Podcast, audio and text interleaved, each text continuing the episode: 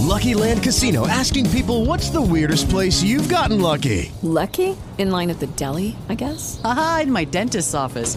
More than once, actually. Do I have to say? Yes, you do. In the car before my kids' PTA meeting. Really? Yes. Excuse me, what's the weirdest place you've gotten lucky? I never win and tell. Well, there you have it. You can get lucky anywhere playing at LuckyLandSlots.com. Play for free right now. Are you feeling lucky? No purchase necessary. Void where prohibited by law. 18 plus. Terms and conditions apply. See website for details. Hey guys, so today's Black at Work episode is being sponsored by Divine Crowns. Divine Crowns is a curated collection of handmade, bold, and beautiful African print head wraps. Follow divinecrowns.co, that's divinecrowns.co for more information. They're on Instagram and they are going to be providing updates and a quick tutorial on how to put together your head wraps.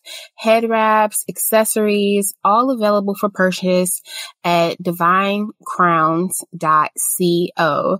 Enjoy free shipping on all orders that are over $50. So thank you, Divine Crowns, for sponsoring today's show. I'm really intent on earning enough to the fact where I can give independent artists the true opportunity to get their music out, signed to a label, and we all eat and be successful without having to screw them. Sounds like quality control to me. Okay. yes, yes, indeed. I will not have stories like Puff Daddy.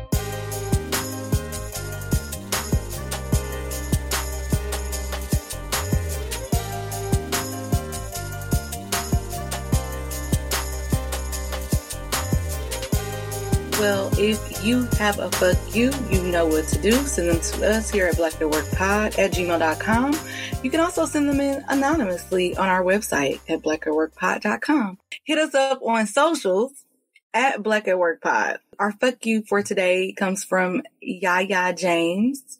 Actually, this is not a fuck you. So, good evening, ladies. A few months back, I asked some of my Facebook friends what's a good podcast they recommend, and someone posted your show but I'm going to keep it 100. I didn't immediately look into it because I thought this was going to be some boring show about work.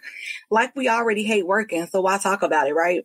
Wrong. This show is completely not what I expected. Wow. The fuck you letters are relatable as hell, lol. Then we talk shit about the news, which is again something I do at work every damn day. I don't even start working until I until I done made my breakfast and caught up on what's going on out there, lol. Then it gets semi-serious for a second and I learned about a woman who had the guts to live her life on her terms, a confidence I still struggle with. Next, y'all are talking about all my shows. When one of y'all said, fuck Jen, old hard face ass, that was Dana. Only Jesus could res- could resuscitate me. Long enough to hit that subscribe button. I laughed the entire show. Ladies, you have a coworker for life with a brilliant platform for us to share our stories and not be so dry about it. I cannot wait to listen to old shows and any new shows to come. Bless you both. I was sure about to say that was Anessa crazy ass. I forgot I No. I forgot I had said that. Um, shout out to you. What was her name? Yaya James. Shout out, know yeah, his yeah. last name, but yeah. Yeah, shout out Yaya. Thank you so much um for the compliment and it makes us feel good to know that you guys are receiving the show exactly the way we intended it. We didn't want it to be like a stuffy type conversation, more so like a conversation you would have with your your coworkers, you know, when the boss ain't around. So I'm Yeah. glad that you enjoy the show and you know, tell a friend tell a friend.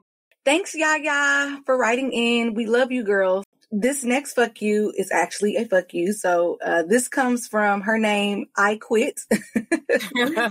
she says, I have been working at this hospital in the hospital services department for almost 14 years now.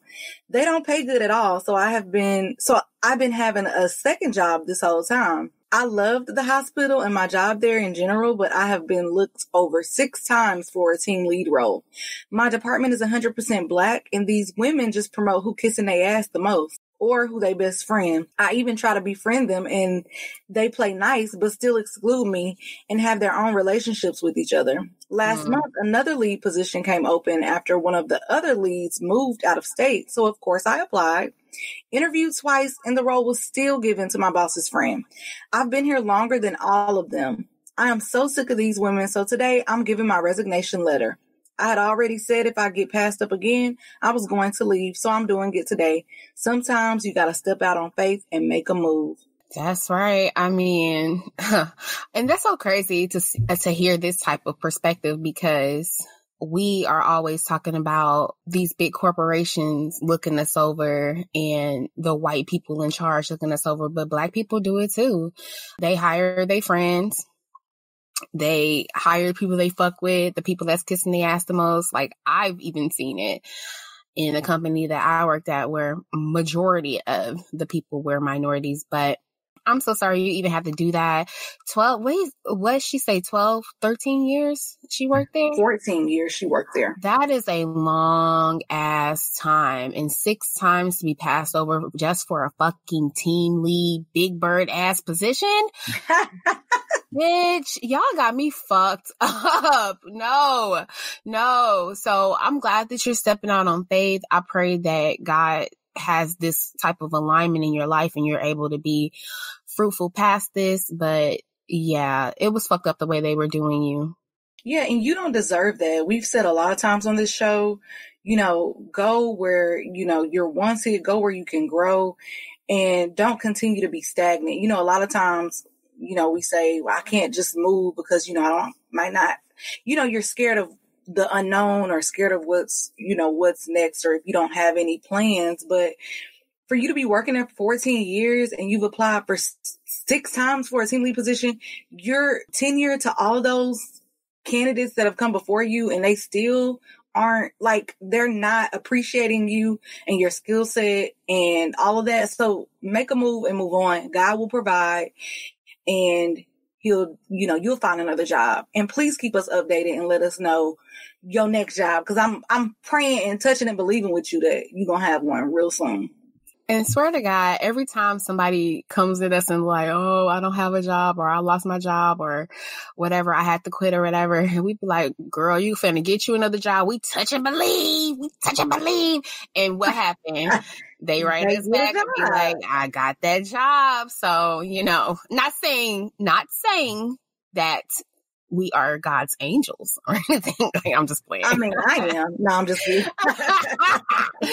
uh, no, but I, I really wish you luck on the rest of your journey. Yeah, for sure. So that's all the fuck yous uh, that we have for today. If you have one, please send them to us, blackatworkpod at gmail.com, to our email on our website, or hit us up on social media at Black at Work Pod. Well, today the water cooler is filled to the rim with bullshit. So I hope y'all are ready. Let's just go ahead and get into it so we can get all the shit out the way. all right. So we're going to start with the bullshit, I guess. Many of you have already heard about Casey Goodson Jr., who was a 23 year old murdered by the U.S. Marshals Task Force on December the 4th. They shot him three times in the back through the door of his home as he was returning from a dentist appointment with a fucking Subway sandwich. This is in Columbus, Ohio, by the way. The U.S. Marshals for the Southern District of Ohio straight up said that they believed the shooting was justified, even though they confirmed that he wasn't even the fugitive that they were looking for. You bitches need to make yourselves make sense. What the fuck were y'all even doing fucking with him? His murderer is Jason Meade, a 17 year veteran to the police force. Look, bitch. If you want to retire early and get your pension and benefits and donations from racist ass back to blue ass bitches, then just say that shit. You don't have to roll around here killing our men and shit all willy nilly just because you want to retire early. Okay? You're saying this man was waving a gun at you? Bitch, come on. You want us to really believe that. How are you a cop who has seen a gun every day at the very fucking least for 17 years of your life, the last 17 years, and you mistake a Subway sandwich for a gun?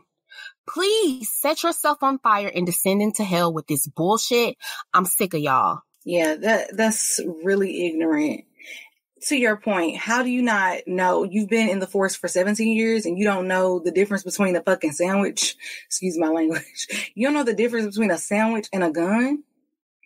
And I'm I'm confused. Why were y'all fucking with him in, in, in the first place? Like, I don't know the full story. I don't know the backstory about this, but he walking home regular, going to get him a sandwich, doing whatever he doing, walking home, get up to his door. And why were y'all even following him in the first place?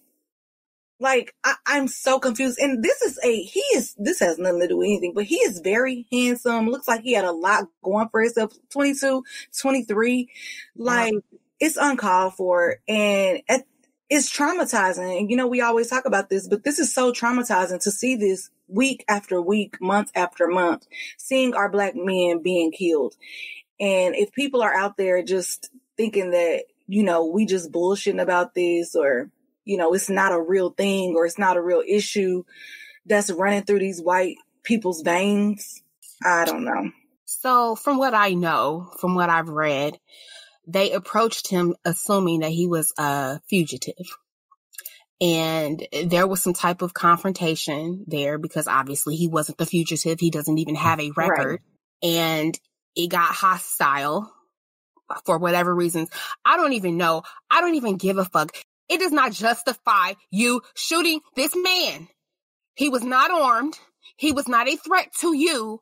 The only threat that you saw was his skin and you shot him. You bitch, you wanted to retire early. You wanted these racists to put up GoFundMe's so that you can get millions of dollars, just like these other bitch ass cops that have done the same thing. Like I said, you bitches are fucked up and you bitches are dumb. And of course the media is trying to paint him as a good man because he was a pastor. Let, let me, uh, let me tell you bitches something. Do you know how many prejudiced ass, white ass pastors there are in this goddamn country. That does not excuse him from being a fucked up ass individual. All those bitches voted for Trump. Paula White, her, her clan crew, all of them bitches voted for Trump because they, they're, they're evil. They're not good people. I don't give a fuck if this man was preaching the gospel. We know that ain't the shit, that, that ain't the shit that God wanted us to learn. You out here just killing mobs. You're not. You are a 17 year veteran to the police force.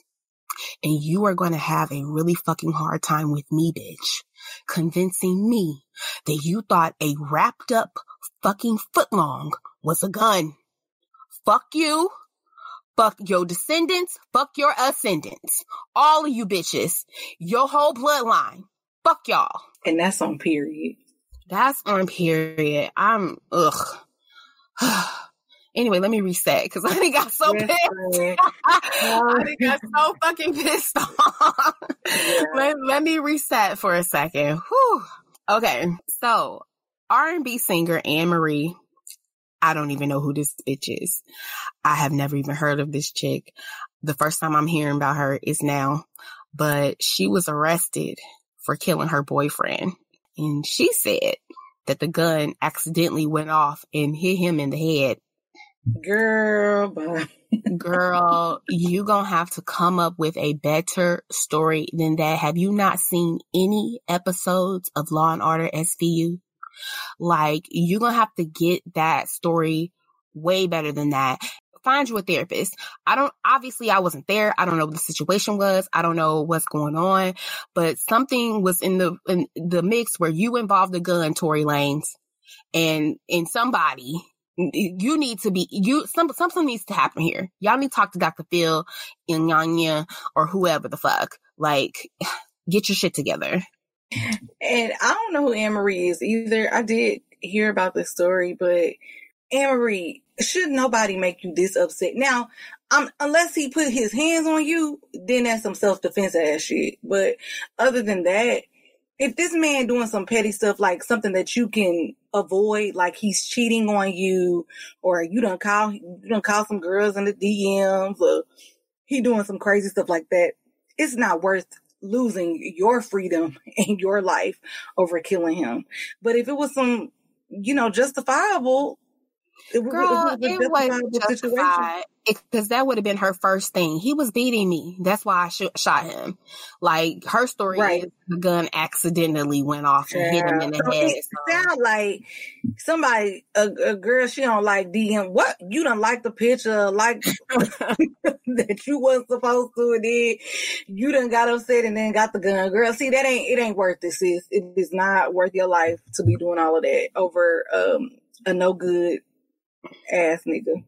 and, and we can't even speak to his character. We don't even know. We don't even know the story. But like, like, like Anessa said, losing your life over a man, over a relationship, period, unless he was beating your ass and you was defending yourself, that shit is dumb. So, uh, go get help. All right. K Michelle was lit on fire this week, mm. as her dumb ass should be. She got on Twitter talking about how hard it is for her to make an R&B album without Robert. Basically, as you guys know, R. Kelly is in jail right now, so he can't help K. Michelle with her her uh R&B album aspirations. And basically, she went on through several tweets, making it seem like he was a victim of circumstance and not some nasty ass bitch, um, some straight up fucking weirdo. No bitch there is no separate the man from the music on this shit. When he literally used his music to do this weird, fucked up shit to these children, cause some of them were children and these adult children. Cause you know, when you 18, 19, you still You're a child. child. You are a child. So he used his music and wrote about this shit, about these kids and shit. So there's no separating the man from the music here. K Michelle, shut your dumb ass up. Shut your bitch ass up! Ain't nobody, nobody. Come on, Anessa, with the uh Nobody. I got your background, girl. Thank you. Thank you, friend. Thank you. Nobody. Ain't nobody on their hands and knees waiting on a new R&B album, especially from you, bitch. Have several seats. If you did this shit, if you said this shit just to get some some people talking about you in some cloud, okay, you won. But now, you know, I'm really not fucking with you. You're dumb. You're weird. Bye. She could have just said that in her head. She could have just been like, dang, you know, I wish. But for some reason, everybody feel like they gotta take everything to social media and and blast off every time time, you know, they got a feeling about something. And in this type of culture that we're in, okay, we're in a cancel culture. And then also we in a people are not speaking up for black women culture. You can't say that right now, sis, unfortunately. So I really feel like she should have kept that shit to herself, honestly. And her last few albums have been her last couple, I don't even know how many albums she's came out with, but the last couple of albums that I've heard from her, I believe the EPs or whatever, have been trash. So look, child, she might need look, K Michelle, get on the phone. Call if you want to talk to R. Kelly so bad, call him or tell him I'm not I'm, I'm sorry, not call okay. him. You have received a call from. You have received a call from the Chicago Correctional Facility to accept these charges. Girl, tell this man to have his people call you and then y'all talk about this over the phone. It, it, girl, Cause like all of that was, it's unnecessary, okay? And she probably done messed herself up by, you know, saying all this. Now people probably like you, you done with her. Like people gonna be like, bitch, I ain't listening to these albums for this next album that you got coming out. So keep it to yourself, Kay. We keep don't care, honestly. We don't give a damn, bitch. oh my gosh really quickly, and I hate we doing this so quick because these people deserve way more recognition. But rest in peace to Natalie Desselle Reid. As you guys know, she passed away at age 53 due to colon cancer. That's our girl. Like she, what? Yes, she was everything in all the movies that she was in, more famously Babs, y'all know. So shout out to Natalie. I grew up watching her and literally she was one of the first big girls that I saw on the screen looking cute. And, you know, that was kind of like that first taste of like that Lizzo energy back in the 90s. So she was dope to me. So rest in peace, Natalie. I loved her. Like Babs, Eve. I don't know if y'all remember the show Eve that ran for a long time. She was on, she was a main character on that show. The list goes on and on. She is a queen of the culture and man, fuck cancer because it's taken two of our people, two of our beloveds this year. Chadwick died from yeah. cancer and then also yeah. her. So rest in peace and condolences to her family. Yes. Also rest in peace to Tiny. Well, he, he went by Tiny, but his name is Tommy Lister and you all know him as Debo from Friday. He also passed away this week at the age of 62. So rest in peace, King. And thank you to your contribution to the culture. Yes, rest in peace. Uh, Debo, it's just, it's, this is sad. Like we've lost a lot of good people, uh, this year. So rest in peace and also condolences to his family as well. And Friday. And you said, I'm sorry. I'm sorry. You said it all sad like this is the movie Broadway. Right. right. Rest in peace, Friday. oh, watching that ain't gonna never be the same. Well, all of them ain't gonna never be the same. Watching Bab, like same, same. It's sad, but yeah. yeah rest in peace. Rest in peace to all of you. All right, Joe Biden and Kamala Harris are Times 2020 persons of the year. They are on the cover of Time and you know, I get it because they they really did do their thing this year. Uh, broke records, broke glass ceilings, broke all of that shit. This is cute and everything, but they ain't did shit yet. Like this presidency around, we are not fucking with y'all.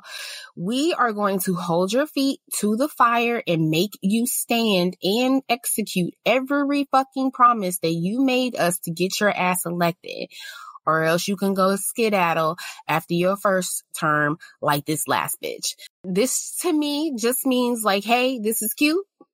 But don't forget, we're holding you guys accountable. We fully expect for you to attain office January 21st and stand on what you campaigned on because there's no more days of the Democratic Party or any fucking party failing the people that voted and supported them. And we're doing a lot to support y'all. So shout out to y'all though. Congratulations for this, um, honorable achievement, you know, but again, y'all, y'all will be the persons of the year when y'all get the shit done that y'all promised to me, to me. Dana said, look, all that's cute now, but I ain't having it. I ain't taking it. I don't want to know nothing about it until I need to, I need y'all to be in there for a couple months and then I'll give my review on how y'all are. I'll let you know if you should be the 20 person 2020 of the year in 2021 when we find out what's about to happen. No, but I'm very optimistic uh, about Biden and Harris. Like you said, we did work hard to get you guys in there, but I really, I'm hoping and I'm trying to be optimistic that they're going to do what needs to be done. They already, I mean, they're, you know, elected or is it is the word electing or Elect- appointing elected they've they've been elected. They've no i'm saying they're appointing um oh appointing people in their cabinet? Appointing people in the cabin uh they're appointing black people in the cabin women. Cabinet cabinet. Cabinet i'm sorry not the cabinet child.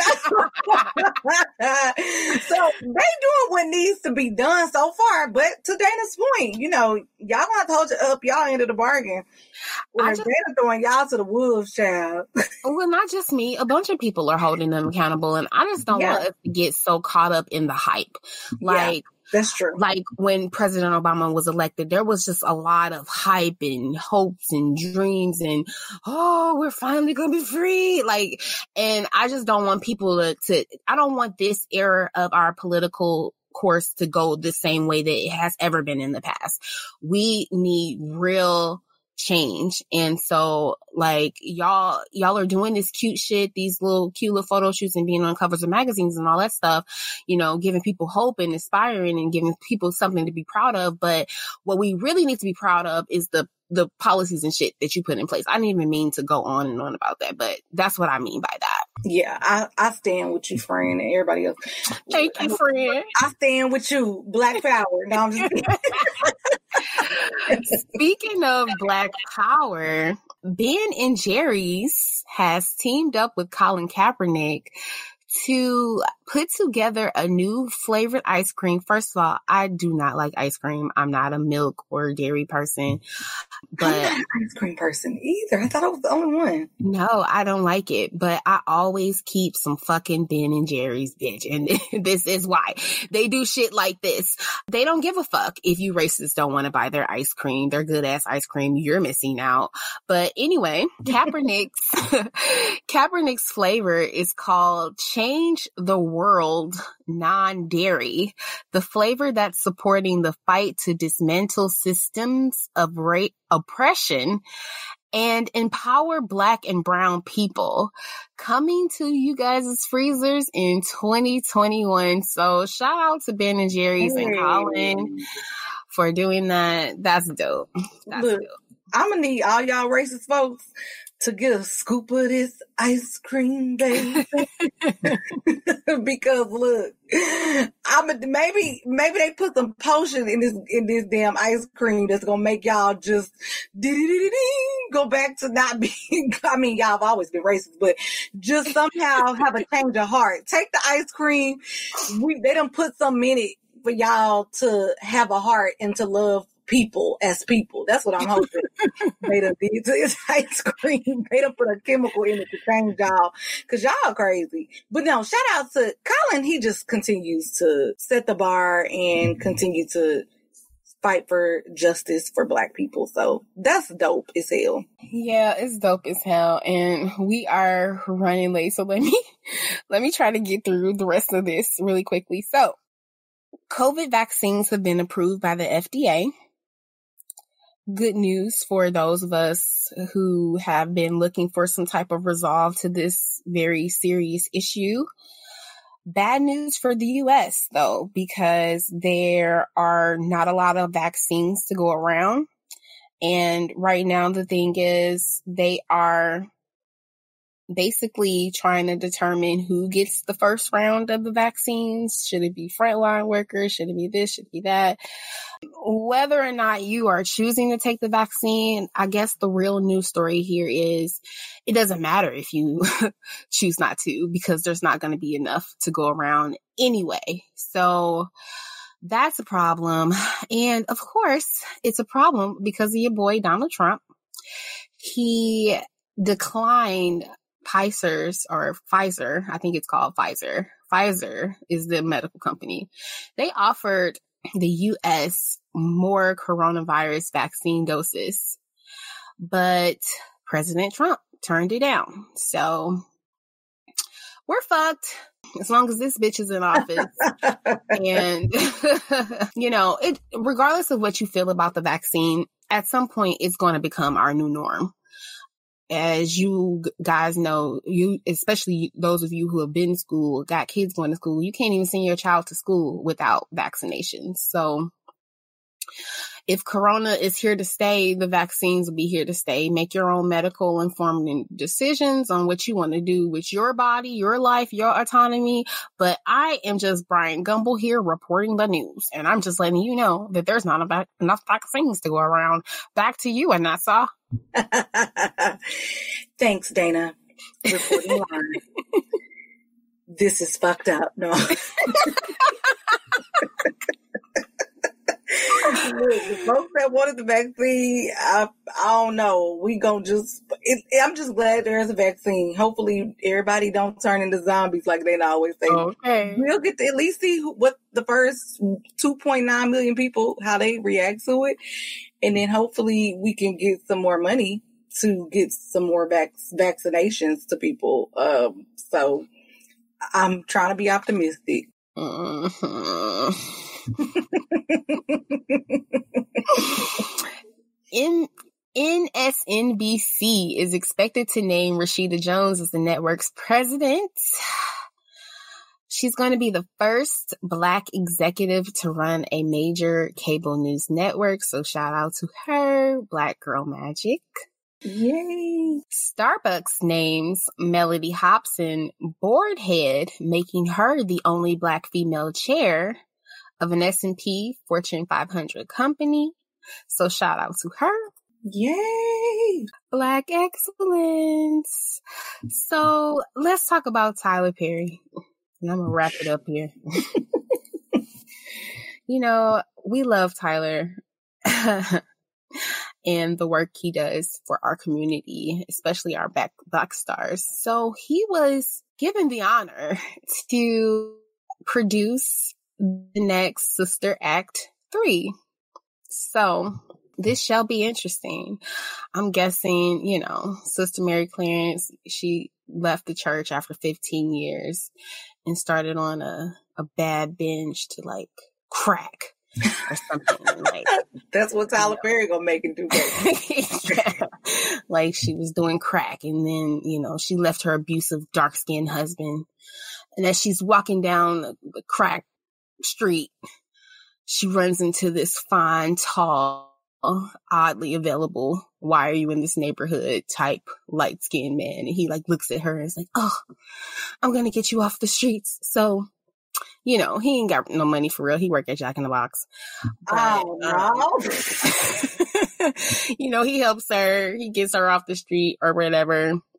You know, finds her way back to God, and um, she goes back to the church and praise the Lord. And in the church, you know, her her old ex husband, you know, the abusive dark skinned man, he's sitting with his new bitch but she gets all the glory as she walks past him like, mm, I made it, bitch. a Tyler Perry production. Baby, this sounds just like I'm Tyler Perry. did, did y'all talk, Dana? Did he tell you the script or the the uh, the storyline of what was going to happen? Because that sounds exactly. He gonna turn it into a horror movie. He's gonna do that. Please, Tyler Perry. Like we love six, six, I can't even stop. We love Sister Act. That is like an iconic movie. Yeah. I, hopefully, Tyler Perry don't turn this into a horror film. And uh, we cannot afford Tyler Perry for you to come in and mess up everything we don't work hard for with Lauryn Hill being in the movie, Whoopi Goldberg, like some legends. Like, don't come up in here and like do this how that other movie was. What was that movie called? Um, that we just recently watched that came out on Netflix. That was just an atrocious mess. Struggling black woman with abusive husband. I was gonna ask somebody, that wasn't it. I don't remember, but y'all know what I'm talking about. It came out on Netflix and it was Yeah. just all wrong. Tyler, just do us right, please. That's I please, for, for a chance, please, we support you. support us with some good content, some great, some great films, well Yeah. thought out, well executed. Uh, make sensible storylines, unpredictable storylines. Let's let's let's start there. All right. Yeah. All right, y'all. That's it for the water cooler. Let's take a break. All right. So, guys, for our down to business segment today, we have Kevin James, who is the founder and executive director of the First Icon Agency LLC based in New York City. First Icon Agency is a multimedia entertainment company that provides services in artist bookings, music administration, representation, digital marketing, and playlist curation. Kevin has over 20 years of experience in the entertainment industry in various facets. He has worked as a recording artist, producer, studio engineer, radio host, and business manager. So this should be a pretty interesting conversation today. Kevin, thank you so much for being on our show. Uh, thank you for having me. Appreciate it. Yeah, so the obvious question we want to start where you started. What why music? What got you into this industry? Why are you going so hard? Why are you passionate about it? What is it about music? Well, um, I would say, you know, even from a small child, my mother always played music in the house. Um, she sang in the church choir, and uh, it's just something that you just gravitated to. She played music from all types. Uh, she played R and B. You know, she was a big James Brown fan, Stevie Wonder, all that stuff. So I listened to that, and at the same time, she would flip it to gospel at the same time while listening to something not so religious. She'd flip it to religious, then we go back to something funky or something like that. But you know, that's where I gained my passion for music, just seeing what she did and just hearing the different the different uh, styles of music. I just it just gravitated to me early. I mean, from like seven or eight, I was like trying to make little songs, etc. And then it just developed in high school, and then once I got into college, I just I was like, this is it. This is what I want to do. So that's what drove it. So okay, so you said that you kind of in college that's where it kind of began. So what did you start to do? Were you did you start in a music like did you start recording your own songs? Did you become a singer? Um, how did it how did it all start out for you? Ah well you know i got to college and yes you know i was like this is what i want to do but of course where do you start? So i was walking through the student union and wow there's the radio station. Okay beautiful let me get a start there as a DJ. So I started DJing there from one to four in the morning. That was my first time slot and uh, grinded it out for a year. And then all of a sudden, just by chance, a senior had left the school and I got the prime time spot from eight to 10. So all of a sudden, I was just thrust into the, uh, if you want to call it the spotlight at the university. So from there, things grew. You know, my name got out, and then artists reached out to me to get on the show. And therefore, then I started to actually do raps and actually perform, got in the studio, do songs. So that's where that grew right there. And, and then that just, you know, I got a little local following and I just love the energy of performing for the crowds. And that's what, that's what really built that up. That's dope. And shout out to you. I also had a, a show on my university's radio station. uh huh. What, what, was the programming? uh, I was talking about fashion. that was that's okay. my past life. I'm not in that career anymore, obviously. But um, shout out to you. No, that's dope. And and you do meet a lot of people through and get a lot of experience through university radio yes. stations. So if you guys are college kids out there listening to this, interested in music, that could be a very easy start into getting this type of exposure and you can put it on your resume. Mm, that's another thing. Yes, indeed. Yes, yes. And that's built some of my relationships to this day was, you know, once you don't see it back then, but the relationships I built back then, I still have to this day. And that's what's allowed me to propel to even found this agency. So yes, that's a big word of advice to the uh, to the people in college right now. Really foster those relationships, and I'm telling you, never know where that'll take you. So transitioning from being, you know, on the radio at your school and then being an artist, what made you go into, you know, sounds like the business side of uh, of the music industry and not stay on the artistry side, you know, being a host or being a singer or continuing to DJ? What, you know, made you want to transition into uh, the business side of, of, of music because those are two different things. Right. Well, I will be honest. Uh, the first part was I just don't think I was a good enough rapper. You know. oh, I, you, gotta, you gotta I, keep it real with yourself. You gotta keep it hey, real with yourself. my name is Kev. See, that's what I'm talking. You know, it just wasn't it just was. Oh, yeah, yeah, no. yeah, you a rapper like me. My name is Dana, and I'm the best. and all the dudes in the loo yeah. and the feel on my chest. Yeah, I got all the girls. Yeah, the girls. Yeah, yeah no, that wasn't you know, it, Kevin. That wasn't it. That wasn't it. you know, and I released this album and um, on date myself, but I released this. Uh, I thought this was the best thing in the world. I released the album back in 2006, and I thought this was it this was going to break all world records. You know, Michael Jackson, watch out. Forget oh. rap, but Michael Jackson, watch out. and I released it, and um, even my family just wasn't. Uh, yeah, I didn't get much of a response. So, so you know, I was like, wow. And then I was hearing what you know the mainstream was putting out. I was like, wow, this stuff does not meet the. Uh, it doesn't meet the criteria. So, hmm. all right, but you know, I still have that love for music. So what am I going to do? So you sit down and you're like, hey, let's move on. Let's not try to do this, you know, um, you know, into perpetuity. Let's let's move on and see what else we're doing. So the skills that I developed from uh, from the university, and by that time I had a corporate job, which you know I don't care what anybody says. The corporate world prepared me for the music business world like you would never believe. So I took all of that and I was like, let's go into the business side as far as being a business manager, music administration, and even being a sound engineer. So that's how that developed. And you know, I ran with it and I actually enjoyed that more than being an artist because you have so much more leeway. Being an artist, like, kind of puts you in a box. You have to act a certain way and people expect certain things with you. In this role, I can just be who I am and flow with it. So, what artists have you worked with in your journey to becoming? Because it it sounds like you're on a Quincy Jones type track. Like, I hope so. Yeah. So, like, what artists have you worked with so far? Which artists that are out there that kind of fit your mode of, you know, would you work with country artists? Do you work with R and B artists or just rappers? Uh, like, I what's the flow of that? yeah, I'm, I'm, I'm happy. The, the question is coming together slowly, but you, okay. well, initially I was strict. That was, that was my moniker, strictly hip hop. You know, at the time when I first started, rap was like some new baby, and it was just like uh, it was a bastard child of music.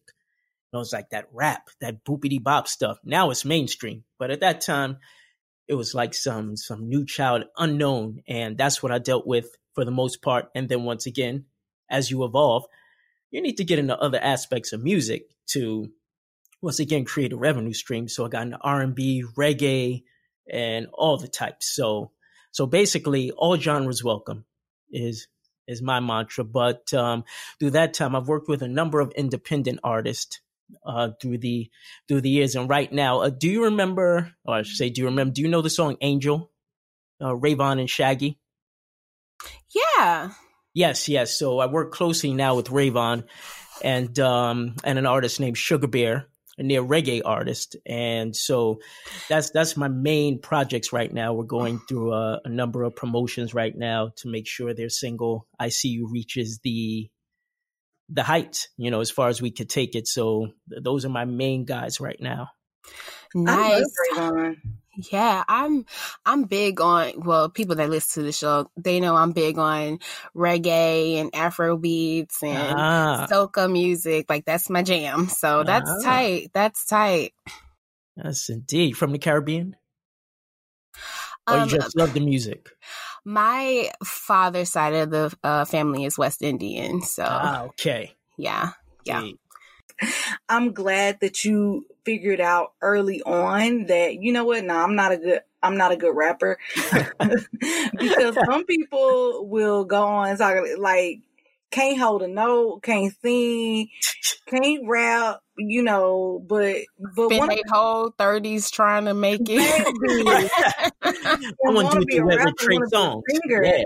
Like no like come on sis. Come on bro. Like let's let's move on and do something else. So the fact that you right. like were like okay let's try to figure out because there's so many different avenues. Like in most careers and this goes for anybody. If you're not good at something in one particular area try to pivot and figure out if you still want to be in that industry you can pivot and say you know what? Maybe i'll be better suited over here doing this. yes right. make my talent, you know, work for me, just so that you can stay in the industry. So I thought that was super dope. With your current artists that you're working with, what types of are you doing? You know, mostly I heard you say promotion. So what exactly are you doing? What do you do with your artists? When you get an artist, what is your responsibility for that artist? Like to promote them, to get their songs? Like, what does that entail? It's basically project based it's uh, getting that song in front of as many people as possible. It's exposing their music to the masses.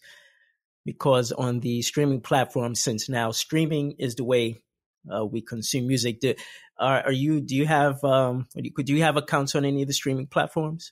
Spotify. Yep. I used to have Apple Music. Mm-hmm. Yeah. Yes. So that's the way people consume music now. So that's that's wonderful, but uh, with that said, there are tens of millions of songs on these platforms. since now it's so easy to distribute your music to the to the masses. So there's tens of millions of songs. So it's my job to help make their song, you know, needle through all that as the needle in the haystack, skip to the front as best as possible through email marketing, um, playlist placement. Uh, we also use Facebook and Instagram ads and, and just general uh, social media exposure. So we use these methods to try and expose the song to as many people as possible to kind of make it, you know, stand apart from the millions of songs out there. So that's where we come into place, particularly, and that's very helpful for the independent artist. So basically, y'all who have seen the Temptations movie, he is um what's our girl? The first manager? Yes, the first yes. manager, Vanessa well, Bell Armstrong. Oh Vanessa Bell Armstrong. She's a great actress. Yes, beautiful actress. Vanessa. Bell Armstrong. So you're you're like that character yes. in that movie pretty much. Hope so, I don't end up like her. Yes. Well, no, you're not going to end up like her. We ain't speaking that over your life. Um, but anyway, what has been the most rewarding and what has been your biggest pain points in doing that? Because obviously the radio plays the same for artists back to back to back to back to back. We we all know that they're mm-hmm. they're paid to do that by yes. these big conglomerate radio companies. So obviously there's pain points if you're coming in, you know, with with your your firm trying to get your songs on the radio. So what are or mm-hmm. what are your pain points and what are some things that you really love about doing this job? Well, the the pain points, as you say, is uh, literally uh, and this is what I impress on anyone who comes aboard is that you you really have to invest in your career, and I mean financially. You know, unfortunately, this is not a uh, because not a meritocracy. Oh, my song is great; it's going to get heard. Um, that that's a beautiful, wonderful thought, pie in the sky. But in reality, money money talks in this industry, and that's that's a pain point to me because there's so much. You know, I get so my email is flooded with requests every day. And I'm like, wow, this is such a, this is a great artist. And, you know, I know that the name of the game is money. You know, the radio stations won't listen to you, the blogs, the press, any forms of media, it takes money to get the word out. So, you know, that was a big pain point for me. But having said that, the rewarding part is those who are able to invest. And I understand that everybody's not able to invest, but you know, it takes it takes sacrifice from the artist, uh, regardless what they're doing. If they have a nine to five, or whether they've decided to go full throttle and just do this full time and, struggle, you know, it, it takes uh, takes some type of investment, and um, you know whether whatever they've decided to do, you know, it, it just uh, it, it, makes a difference in that aspect. But um, the rewarding part is when it actually when you actually see some progress. Like for instance, you'll have you have an artist to say, here, this is what I have to work with. And I'm, and I'm able to make that little bit of money work into blog features, work into a little bit of airplay, you know, work into some, um, work into a appearance at a venue, just something showing progress because that can be very discouraging when there's like nothing happening. You know, no one's listening to the music. They're getting no feedback. So, so that's the rewarding part is just seeing that feedback from people. And even if it's just a, a couple of people that just encourages the artist to keep going and going and going. So that's, that's what I'll say on that part. You mentioned how you are, you know, your your role is to push artists the best you can.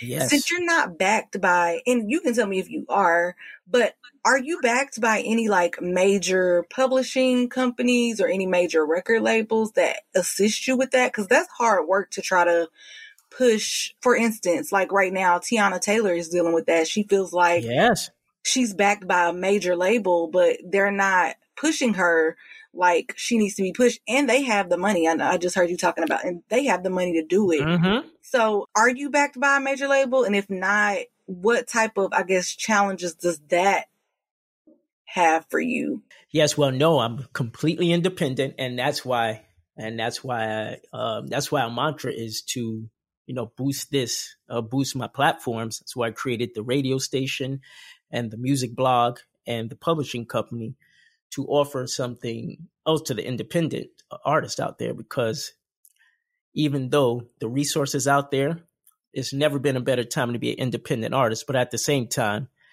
the cost effectiveness of it is not out there. So, You know, they're there, but many people can't afford it. So, uh, in the instance of Teyana Taylor, that is her story is so common. And, and that's why you're seeing a trend now in music where actually many artists are like, you know what? I'm not going to sign because yes, even though the record label has tons of resources, for instance, okay, she's on a major label, but let's say you're on a label with a big artist. Let's say, okay, I've been signed, but Drake is on the label as well. All right, cool. I release an album in March. Drake's album is coming out in April.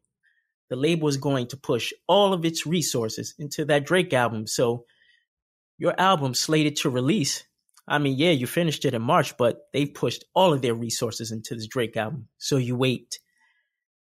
Your album's probably not coming out until September. Okay.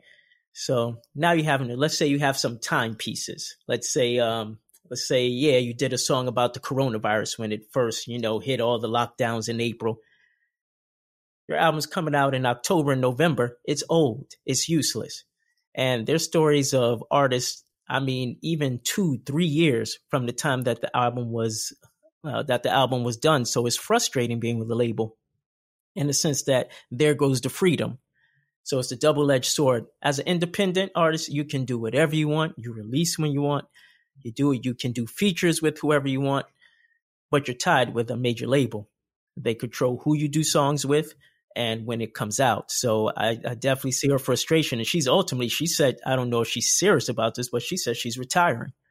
Yeah, which is crazy. That's crazy because she is because a talent. Good. Yes, and that I saw that and I was like, wow, this industry can really beat you down, and that's what I was talking about. It just beats you, and if you don't have that, you know, and, and hey, I understand. I don't know how long she's been doing it, but um, if you don't have that constant fortitude because literally throughout throughout these 20 plus years i've got that same beat down where it's like it, it's over like in actually in 2016 i actually i was done. I was done and i came back in um i came back into when i formed the agency in 2018 so i took two years off because i was done. So what made you be done? Like what's the story behind that what what made you get to a point where you wanted to hang up your hat on your dreams? Um, you know, well, it was uh like I said, it was uh almost some 15 plus years in the industry and then the needle had moved, but it hadn't moved enough to where I was like, you know, here I am, I'm still pushing and you know, I haven't seen, you know, I haven't seen the wealth and the fame and um I think my daughter was around two at that time. And I was like, I, I need to concentrate on her because I was still doing the traveling, the late night studio sessions. By that time, I was a studio engineer and producer.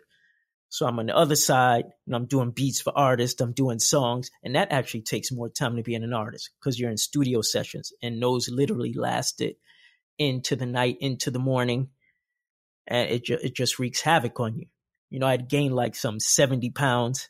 I was a mess. So. Oh Yes. So I was almost 200 pounds. My doctor was like, what's, what's going on with you?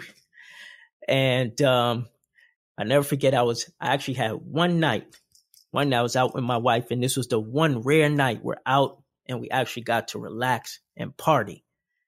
And someone was just bugging me, texting me off the hook. Yo, did you get the studio session? Did you send it off to the, did you send it off to the label?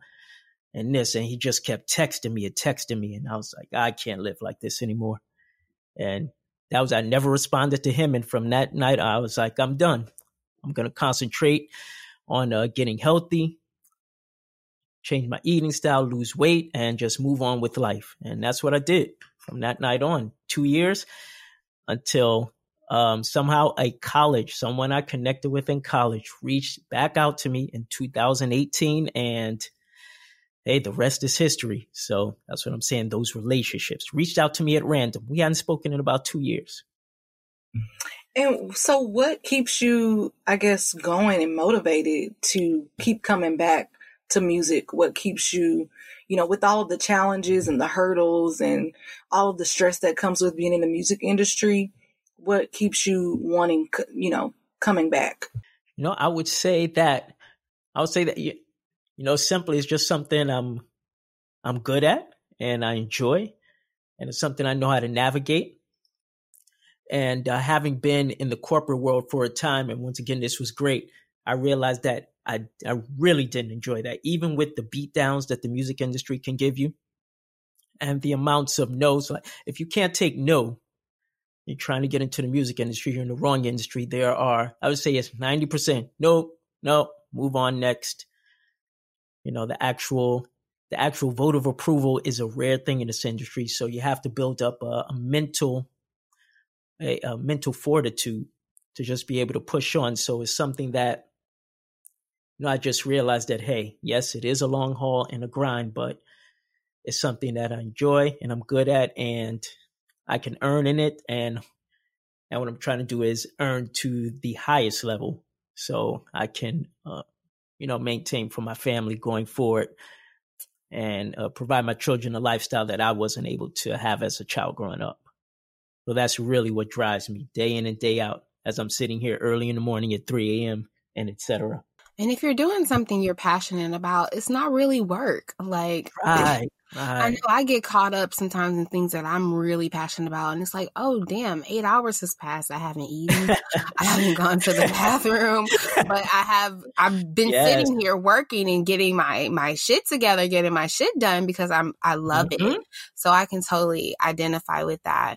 So production, that's a huge thing in the music industry and to have yes. that talent is is very very very cool. Who are some of your favorite producers and who are you inspired by when you start producing music? And also, last piece of this question, um, what artists have you produced songs for so far? Ah, gotcha. All right. So, um, my inspiration, I would say, um, complete well, artist wise, it was always it was Michael Jackson, starting out as a youngster. So that was my songwriting inspiration. But as a producer, Timbaland totally, totally just messed up my mind when he first came out with those beats with Missy Elliott and Aaliyah yeah. and Ginuwine. That totally, I'll never forget. Um, I walked into a studio session around that time and, um, you know, I was doing the old style, eh, quote unquote. And, and this guy was like, wait, what's that, man? That's old school, man. You need to, you need to mesh up your drums, man. Your drums need to skip, man. Come on. Have some energy to your track. You know, like Timbaland. I was like, man, I, I can't do that stuff. You know, and I hadn't, I hadn't really even listened to him really, but um, the more I listened to the tracks that he produced, I was like, wow, he literally he literally switched up the entire game to to the way people produce. And you even hear it now. This is some some over 20 years later, you still hear the effects of what Timbaland has uh, in the industry. So he's a definite inspiration on me. And um, right now, you know, the younger guys like uh, London on the track, Metro Boomin, these guys are um, these guys are really expanding the game in the rap and R and B. London on the track, you know. Yeah, London, Walker, right, right. Grande, he done cross over to pop. So that's what I'm saying, and that's yeah. that's a good thing. You know, these guys. Um, that and that's the beauty. Like you look, you look at the Billboard Top 100. A majority of the songs are rap songs. That's what I'm talking about. Rap has really, rap has become the new pop. It's yep. really mainstream now and it's a beautiful thing to see from where it started out as this little baby and it's really grown into something it's really a part of the american lexicon now. You see kids in the suburbs the hats turned back and and they're trying they're trying to live the uh, the culture as the culture they think but and they uh, need to sit down. I know. I know. I i don't i get up i get kind of upset, but i know it's what's projected in the media and I don't like that, you know, particularly when you see these um these reality shows, they're projecting that you know they're projecting a certain what do you call that, a certain of this it's not true.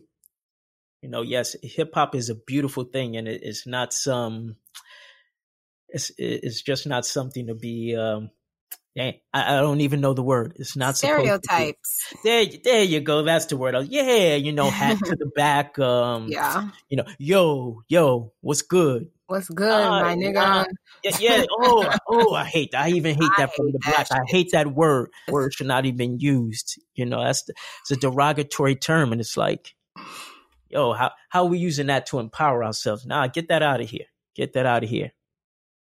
Now, having said that, yeah, I like some of those tra- uh, love, love those trap tracks, but at the same time, you know, I don't like to hear that. And and once again, that gives that gives society it's like, oh, if they're saying it, I can say it. So that's why I'm like, get that out of here.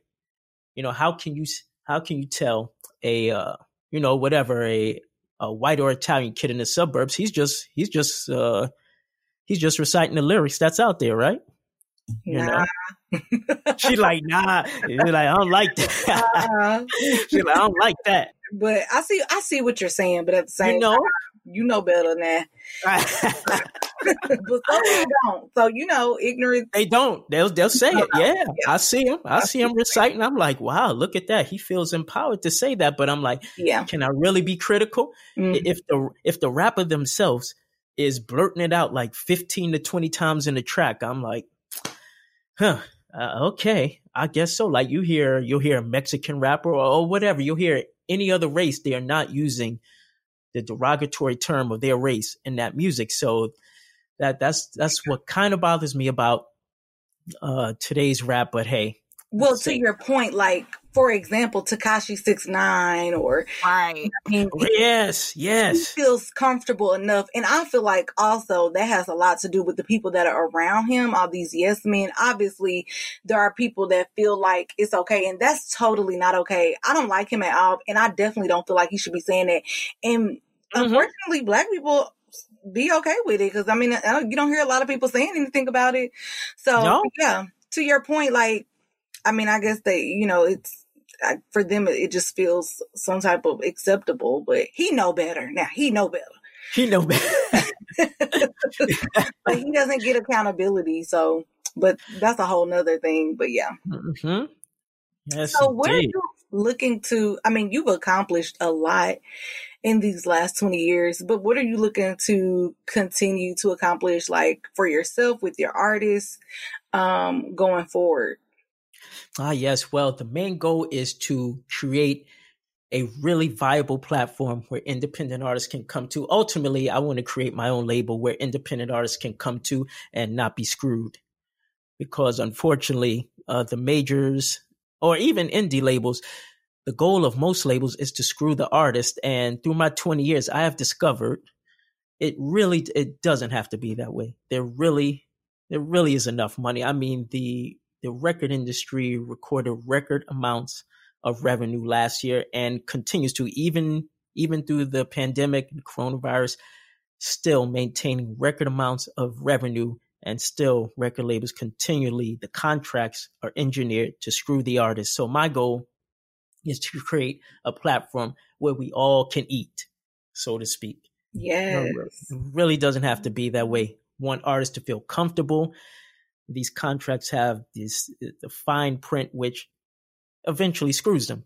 You know, once you sign to a record label, you have you have been provided a bank loan essentially. They're providing you a loan. People get enamored with the fact that yeah, I'm getting an advance. I'm getting an advance of let's say three seventy five thousand dollars, and that is beautiful.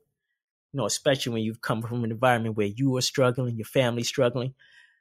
But that money is just to produce the album. That's not your money. And many people fail to realize that. You owe the label that money back. So you're not getting a royalty until you make that money back. So the first album is you may have you uh you familiar with the story of TLC? Yeah, for sure. How they sold all those records, world tours. They don't have any money. It's not their money. You know, that all went to the record label. And they still owe the label. So now you do your second album in the red. You still owe them. So you do it's just a never ending cycle of owing the label and you never earn what you should. So I'm really intent on earning enough to the fact where I can give independent artists the true opportunity to get their music out, signed to a label, and we all eat and be successful without having to screw them. Sounds like quality control to me. okay. yes. Yes, indeed. I will not have stories like Puff Daddy. yeah, I'm gonna say you, you see all those artists. Shit. They're like, yo, get me out this contract. It's like, wow. It's Right. like they're locked in. Ah, Uh, and that opens up a whole nother discussion because P-, P Diddy is black as hell.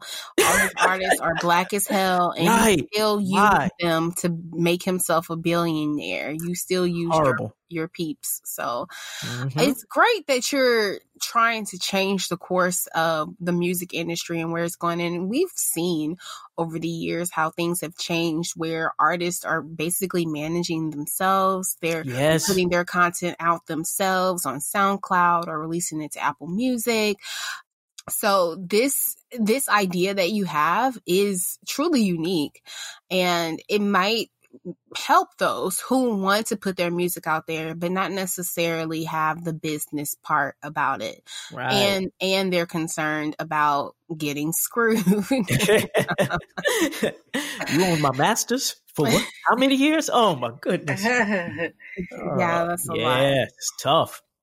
Hopefully, Even we'll Prince. hear we're he- we'll hear um, Teyana has signed to the icon. I, I hope. I, I know she's beat down, but I, I hope that you know after maybe a, a year or two years off, she's like, I can let me go back in here and and put. She's really a talented artist, and it's a She's shame. so talented, She and I really hate that she feels like that. But I've said even on this show because we have a segment where we talk about music. I'm a huge fan of hers. Her her Mhm. music is so good, but again, if if nobody hears it, if nobody checks it out, like Right. like you know what is this?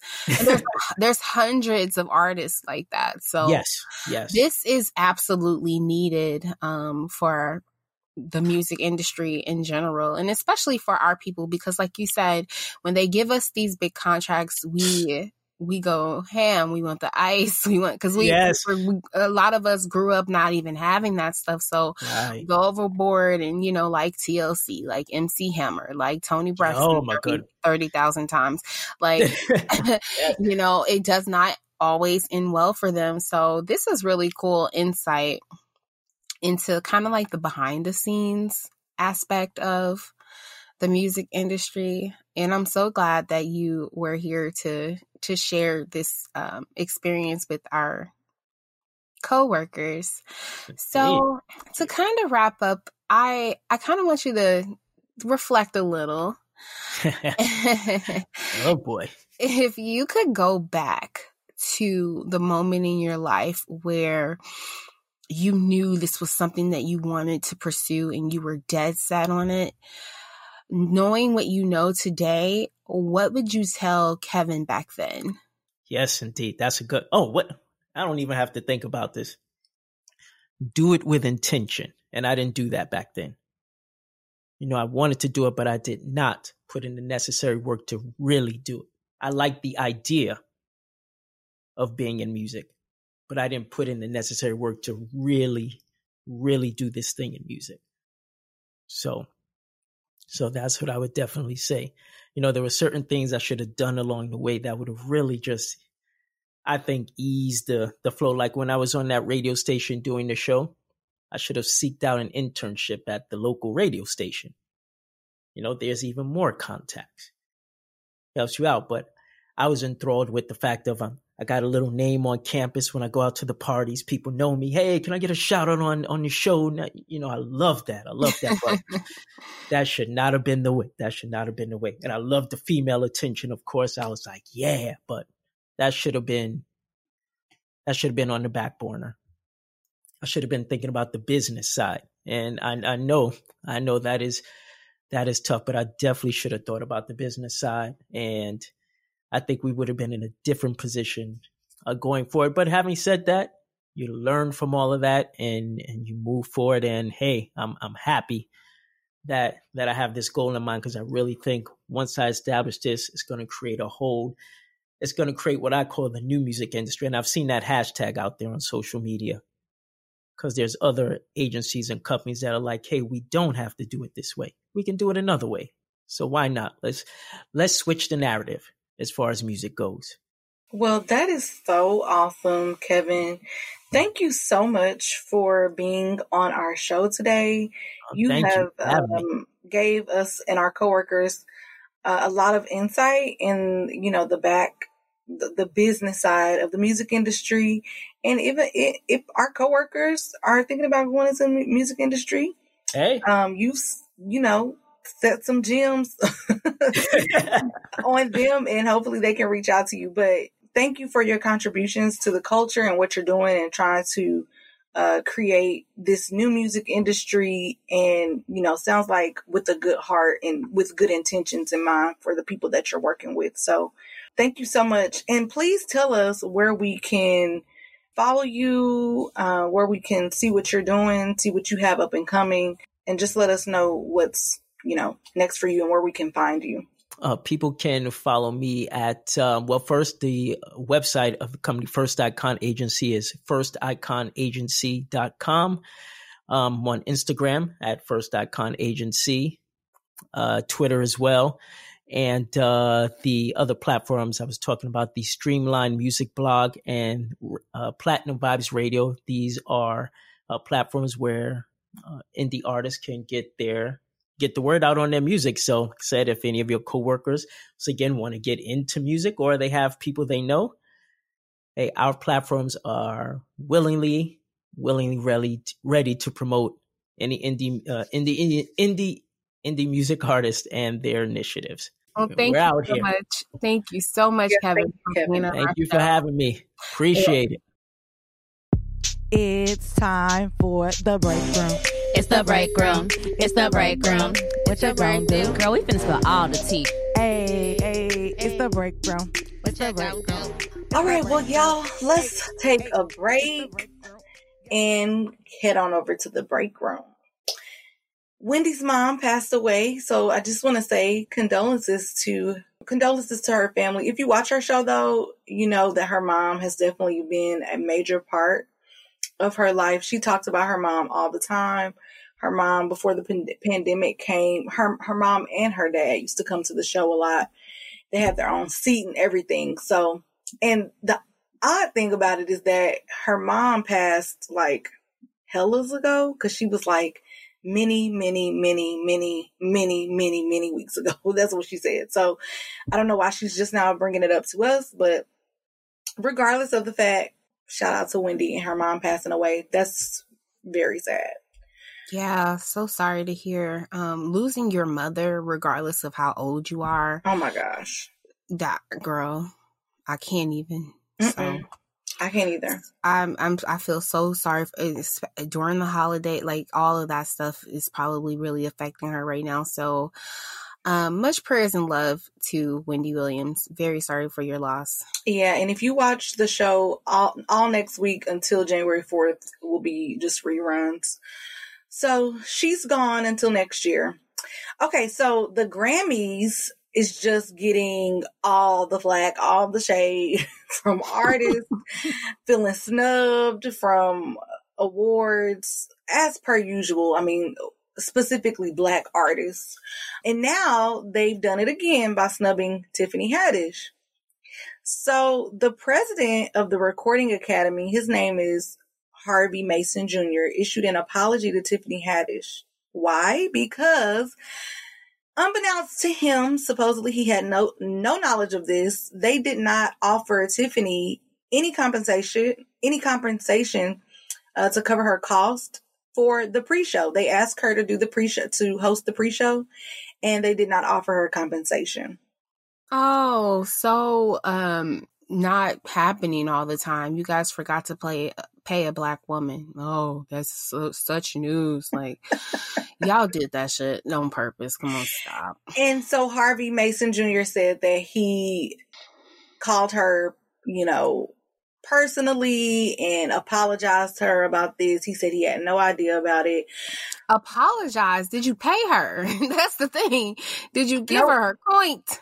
What? Well, Tiffany has declined. She's like, no, I'm not doing it. So, as she should, respectfully, I'm good on that. I'm not doing it.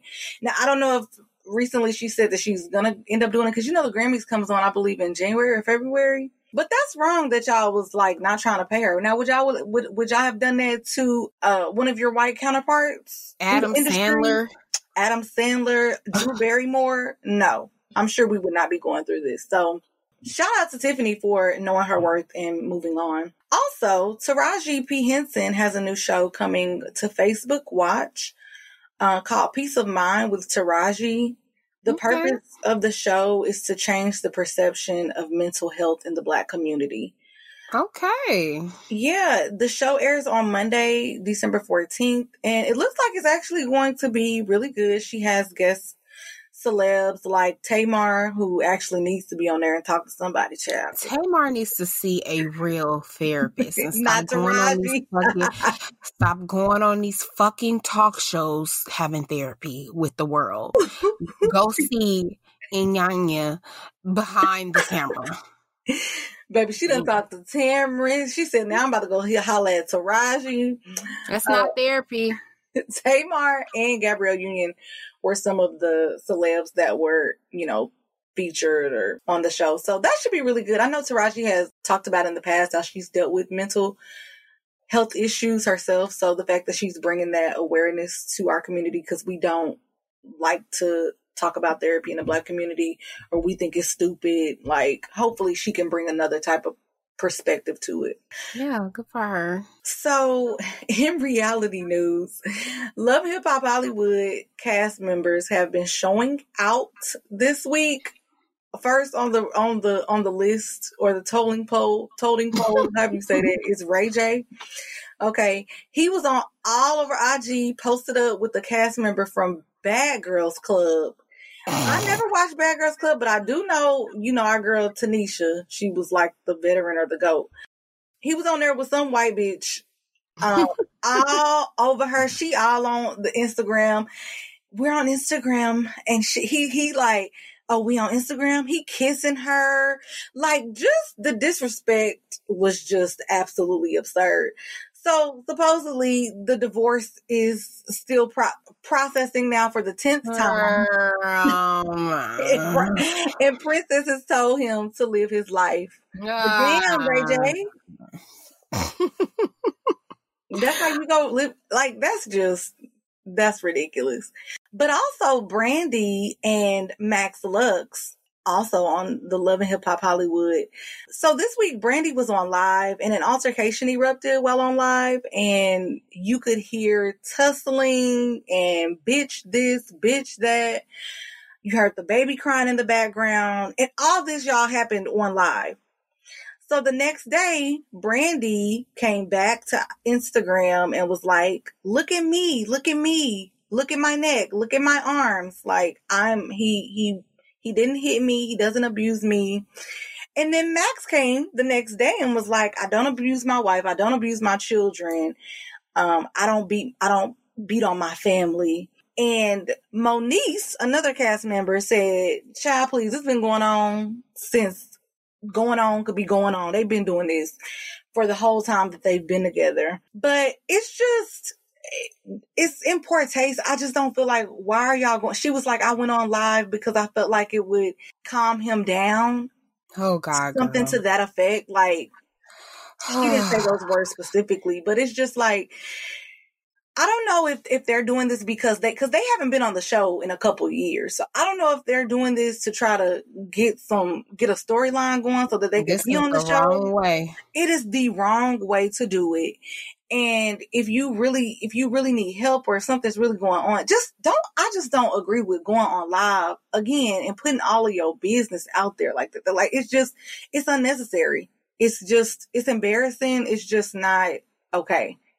Why do people feel like they have to go to social media to, as their therapist, I guess? I don't know what they're gaining from that. I mean, I don't know. What do you think about it, Dana? I think with all of these love and hip hop people, they just uh, want back on the show. They want to create their coins from it. I don't believe this whole Ray J and Princess bullshit. Like, I feel like they have some super elaborate orchestrated plan to make themselves look like a messy ass couple so that they can capitalize on it. That's just my thoughts. I don't fa- I don't believe their drama. As far as this lady goes, what's her name? Brandy. Brandy, you are being abused. um, and I'm not trying to laugh behind that as a former person who was in a, a, domestic violence relationship, all of that shit is is keen to me. Oh, he don't hit me, this and that. I thought I could record him so he can calm down. I used to do all of that shit.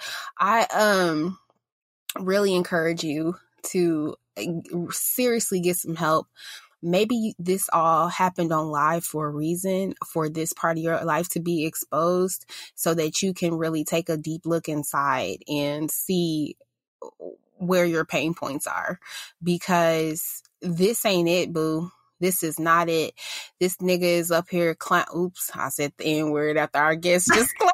yeah, you don't like that. but anyway, oh, but anyway, he if he's not even hitting you, he has an anger problem clearly. Grown adult men don't act like that. They don't throw temperature. They don't have to holler and yell and, and, and get aggressive and violent with you or whatever when there's some type of conflict. That is not real. If you find yourself in a situation where that is the norm and that is how you guys communicate, that is very toxic. So, Brandy, I hope that you being exposed for being in an abusive relationship will cause you to seek help. There are plenty of women out there like you, Emily B. She's still giving her abusers babies and, you know, run, running around taking cute family photos with him or whatever. But Did he abuse her? How long? He's abused her before? Girl, what you you didn't hear about when Fabolous beat em- Emily B's ass? No, it was on camera. Yeah, he, he, beat her ass, like her face. Oh my gosh! I'm yeah. and then she he got arrested for it, and she went to court and was like, "Nah, drop the charges." So you know that's that is victim of a domestic violence type behavior. So get some help, girl. Um, that ain't your dude. That's not the one.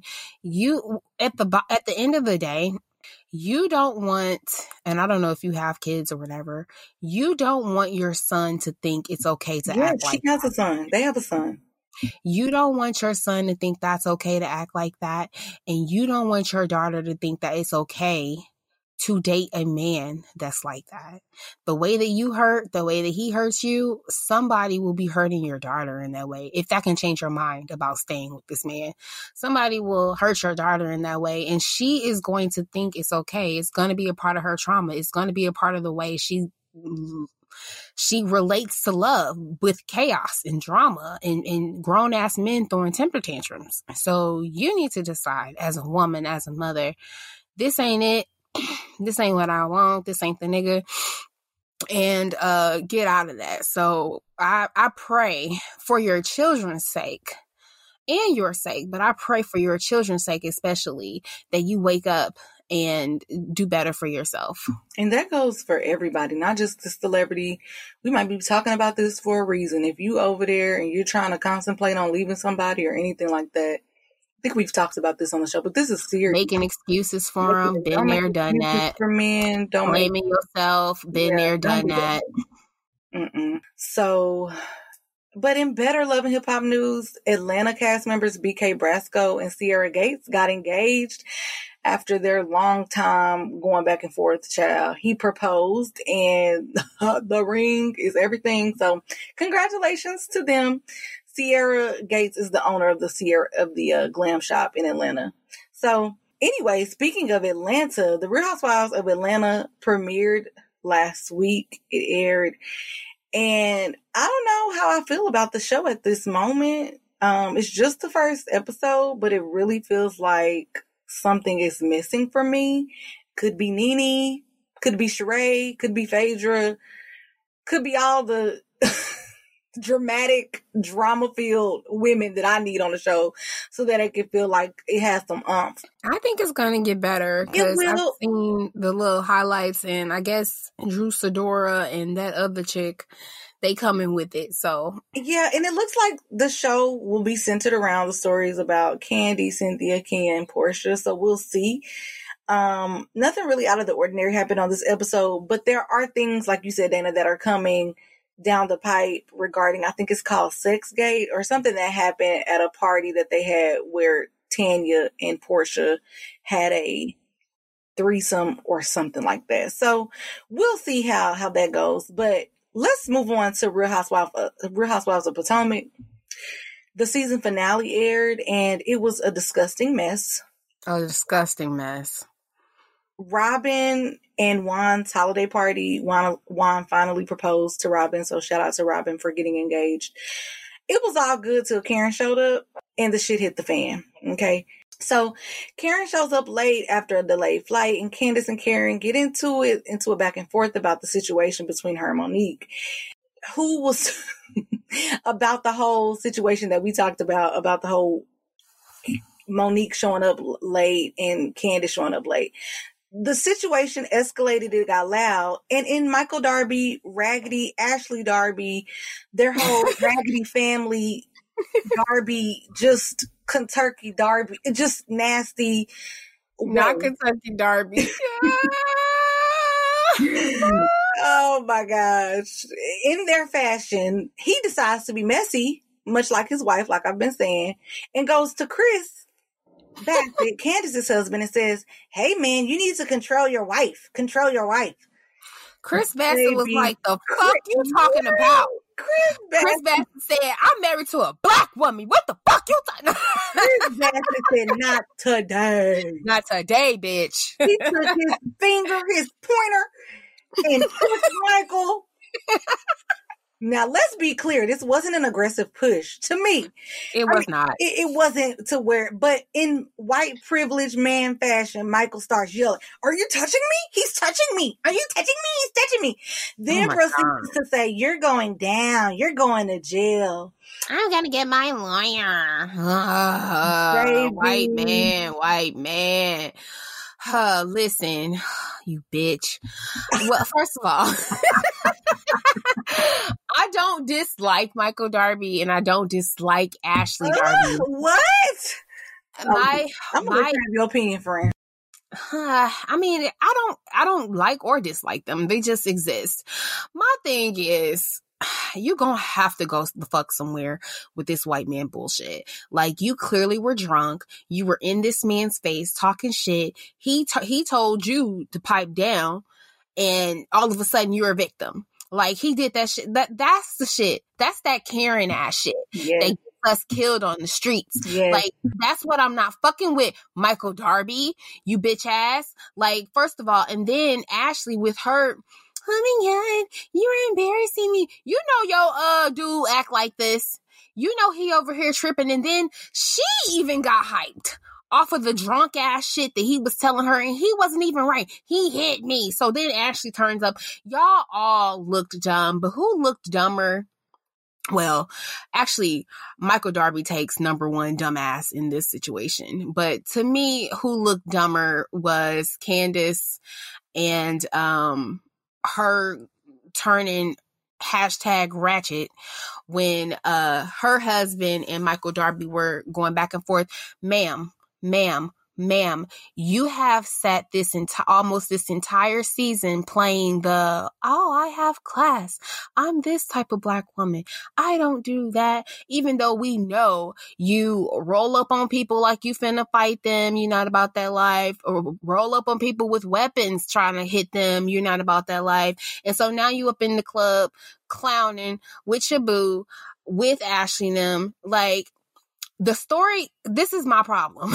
The story you're selling candiace i cannot buy when you continue to eh, display the behavior that got your head knocked off the first time. I'm done. I'm i'm cool on y'all. Like this was a boring ass stupid ass end of the show.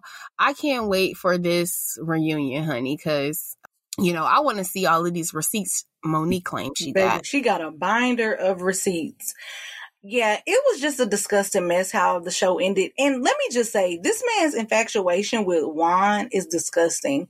girl now i understand it because juan is fine but dude come on I, Juan is fine, but I don't want my husband talking about a man more than he talk about me. He done talked about Juan, complimented Juan on this show more than he done complimented Ashley on the show the past eight years they've been on this damn show. Like Girl, it's ridiculous. And her ugly, y'all, I don't like her. her ass went on Watch What Happens Live, and me and Dave was talking about this. She went on Watch What Happens Live and supported him and was like, Andy was like, what are, you know, what's up with all these comments that Juan's made? I don't think that, you know, he's secure about himself. So I think it's okay that he compliments other men. Girl, that much? You okay with your man complimenting the man that much? Like, Girl, he's not only he, he not only do he be complimenting him, he be like looking him up and down, Yes. licking his lips, like, mm. And hey, I don't blame you because I feel the same way about Juan. so Juan is fine, but I don't need you. And wait, can we take a minute on Ashley, y'all? The Potomac girls gotta take notes from Atlanta because that bitch looked like a damn 10th grader. Sitting up there on Watch What Happens Live. This girl had on a damn yellow halter top with some ugly ass dollar store earrings. she had on them after five ass earrings. After five, Her her hair was pulled back, thumb She- up, thumb down. she flat ironed it herself with um some Conair flat irons. Bitch, you look dumb looking like she was headed to that bitch was like she was headed to fifth period. I'm sorry. I don't like her. I really don't, y'all. I just don't like her.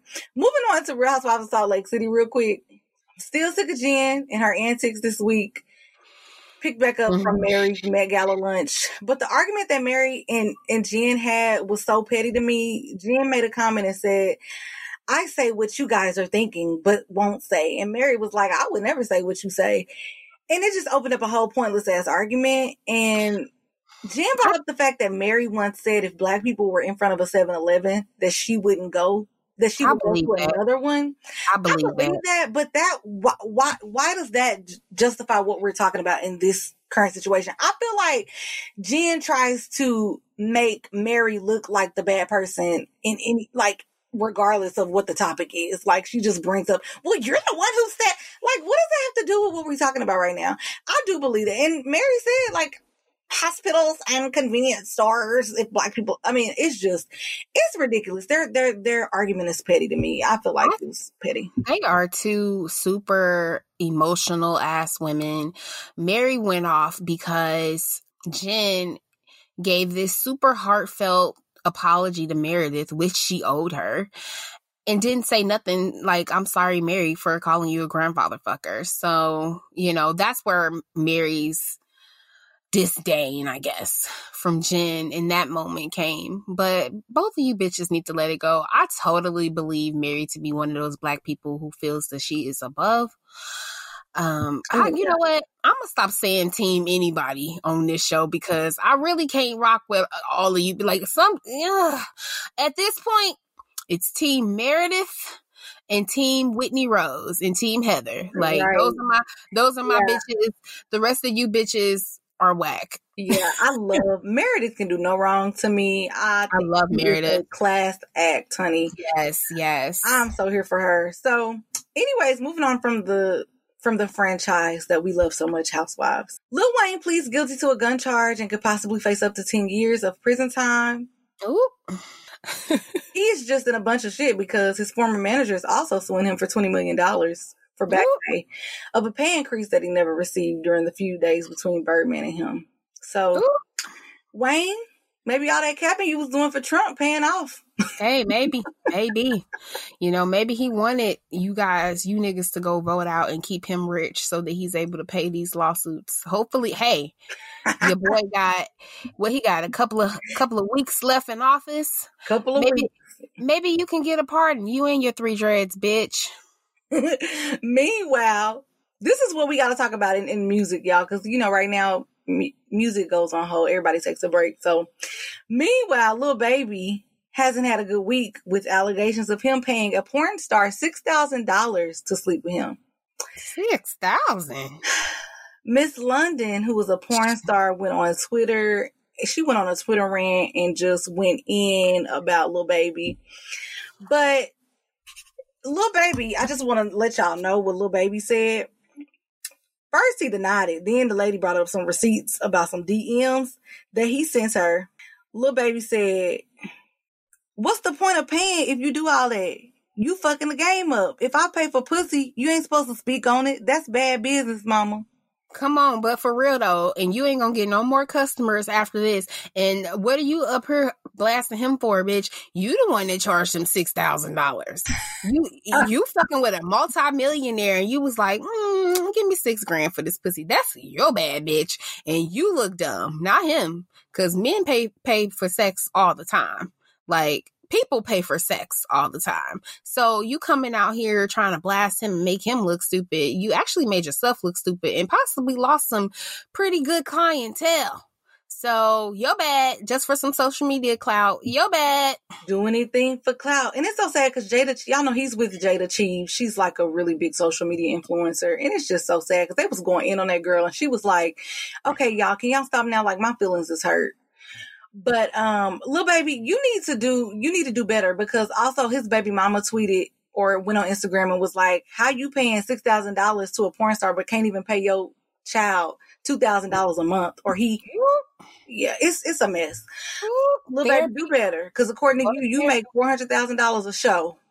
Okay, yeah, I saw that news article. Um, okay, don't. Hey, little baby, you're still young, and it's time for you to not future this shit up. Like, get your shit together. Please, get your shit baby. together. I Go love to you a therapist. Get get on drug counseling. Get your shit together. So, lastly, I just want to shout out because we did talk about this last week. G Herbo, congratulations. He is him and his wife, or no, I'm sorry, his, that's not his wife. Him and his girlfriend are pregnant. She's four months pregnant, actually. Surprise! He faces up to six years in prison, but requested in court this week that he be able to travel between Chicago and New Jersey to see Tatiana because she's four months pregnant. So Mm-mm.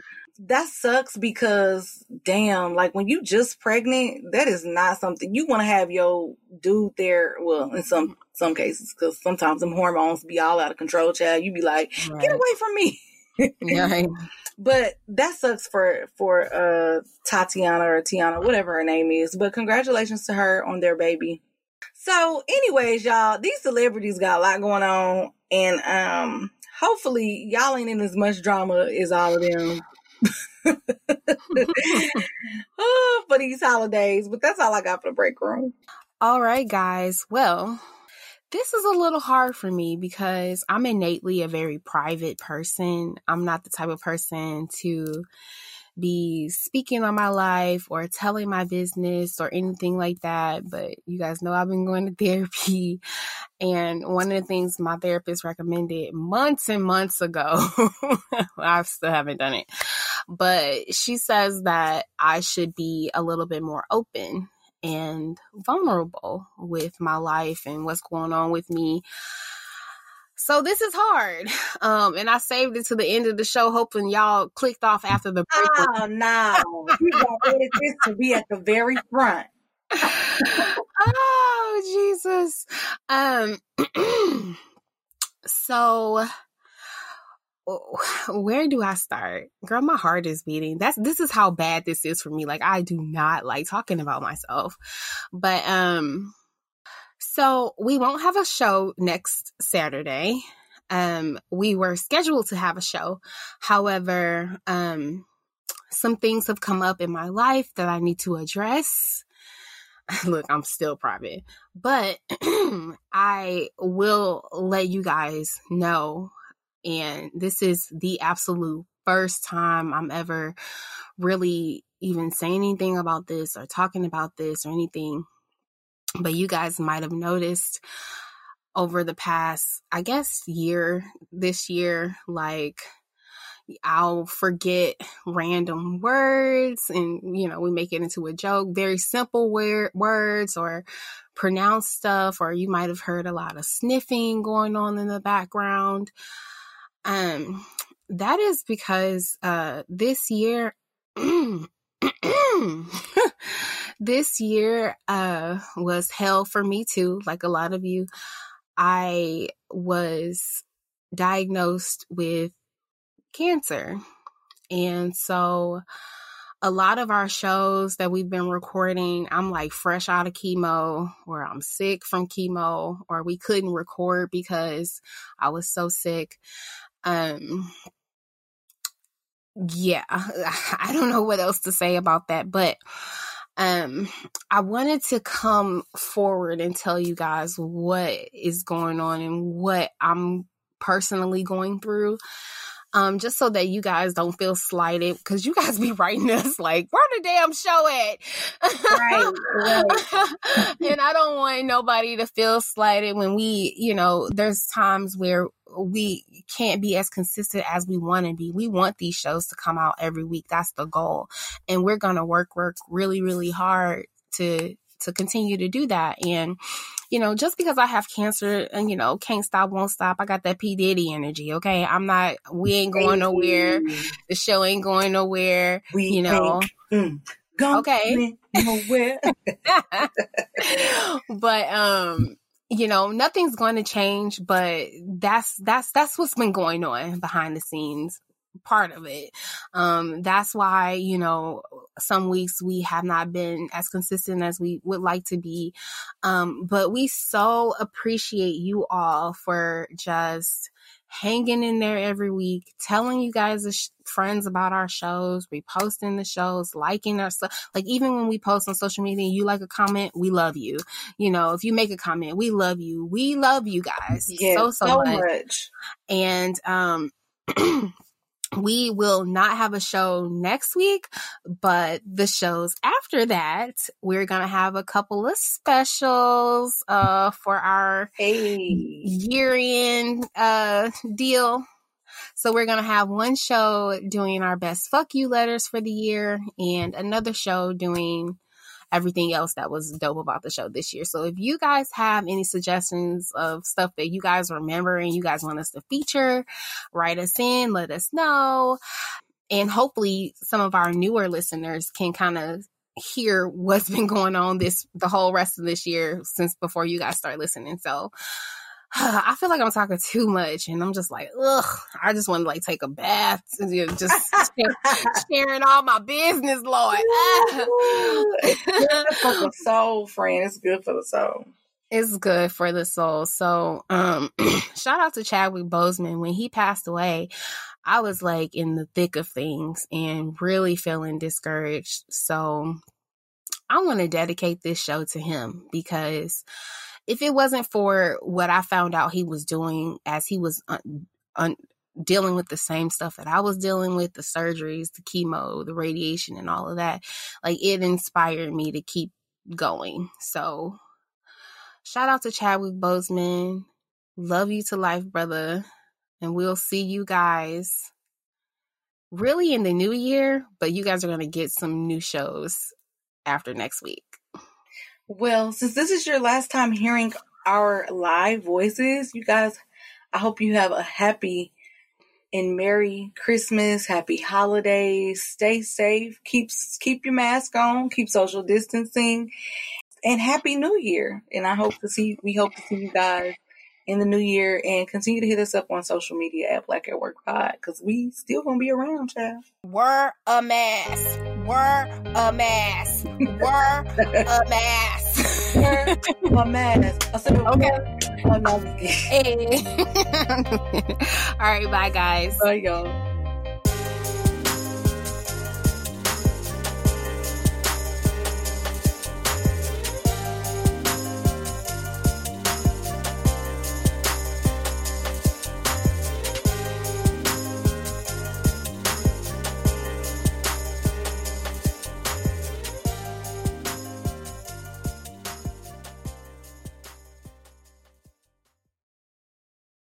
Hello, it is Ryan, and I was on a flight the other day playing one of my favorite social spin slot games on chumbacasino.com. I looked over the person sitting next to me, and you know what they were doing? They were also playing Chumba Casino. Coincidence? I think not. Everybody's loving having fun with it. Chumba Casino is home to hundreds of casino style games that you can play for free anytime, anywhere, even at 30,000 feet. So sign up now at chumbacasino.com to claim your free welcome bonus. That's chumbacasino.com and live the Chumba life. No purchase necessary. VGW, void, were prohibited by law. See terms and conditions 18 plus.